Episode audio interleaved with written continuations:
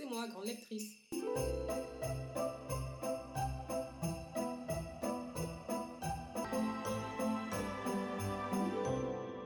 Chers auditeurs, chères auditrices, bonjour. Ou bonsoir, selon l'heure à laquelle vous écoutez ce podcast. Je m'excuse d'avance pour ma voix très fatiguée. Sachez que j'avais complètement terminé d'enregistrer et de monter ce podcast. Il manquait juste une petite partie euh, à insérer. Et elle a disparu. Enfin, tout le podcast a disparu. Donc me voilà, il est minuit en train de le réenregistrer. Super. bon. Laissez-moi quand même vous parler de la chronique d'aujourd'hui qui est un Rendez-moi Noël de Juliette Bonté. Je suppose que c'est comme ça qu'on dit son nom. Et on va faire un petit retour en arrière de il y a quelques jours quand j'avais enregistré ce podcast. Donc c'est parti. Ce que j'aime avec la lecture, c'est la possibilité que j'ai de m'évader à tout moment. Personnellement, j'habite à Toronto, mais si j'ouvre un livre, je peux très facilement me retrouver à Paris dans les années 50 ou au Burundi dans les années 2050. Avec le livre d'aujourd'hui, on voyage dans une période très actuelle, celle de Noël en Écosse. Et là-bas, on y retrouve un personnage haut en couleur, que dis-je, une famille haute en couleur, que dis-je, un clan, qui s'appelle les Ferguson, et c'est une famille très ancienne et très respectée de la ville, puisque c'est eux qui sont en charge de préparer Noël pour le reste des habitants. Pourquoi eux, me direz-vous?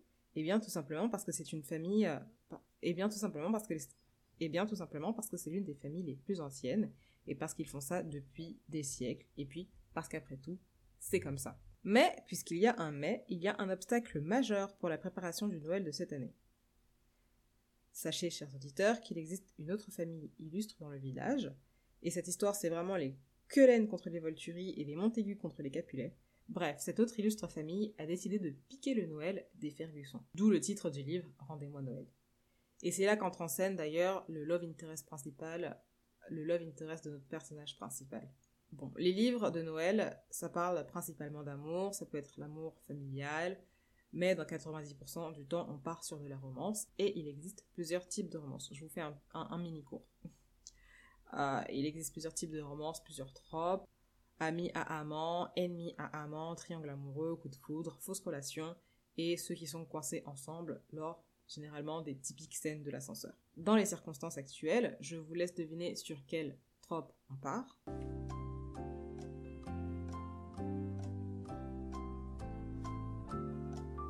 Bien sûr, c'est le enemies to lover, donc euh, ennemi à amant, puisqu'ils font partie de deux familles complètement opposées. Félicitations à ceux qui ont trouvé, et pour les autres, je pense que vous n'avez tout simplement pas écouté.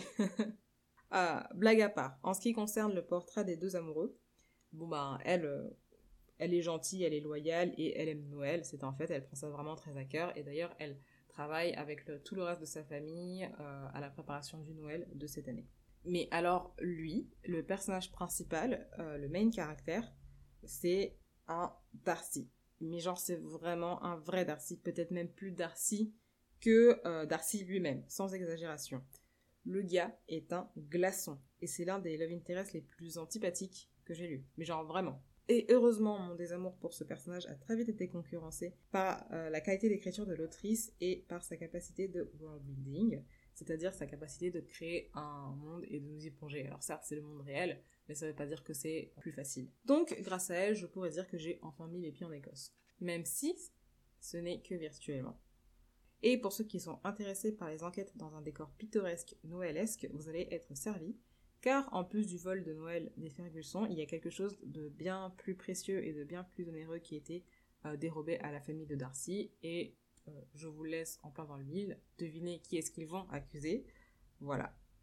Les Cullen contre les Volturi, je vous l'ai dit. Euh, les deux familles vont donc se prendre le chou et déclarer les hostilités ouvertes pendant la meilleure période de Noël. Voilà, c'est tout pour le résumé. Sachez que c'est une histoire que j'ai euh, beaucoup aimé lire, même si le personnage principal masculin, c'était pas trop ma tasse de thé, c'était quand même au final une histoire qui marche et je suis très heureuse d'avoir pu la lire cette année et je remercie la maison d'édition ainsi que NetGuide de m'avoir fait l'honneur de me prêter ce livre pour une chronique. Merci beaucoup à vous de m'avoir écouté et je vous dis à demain pour une nouvelle chronique. Ciao ciao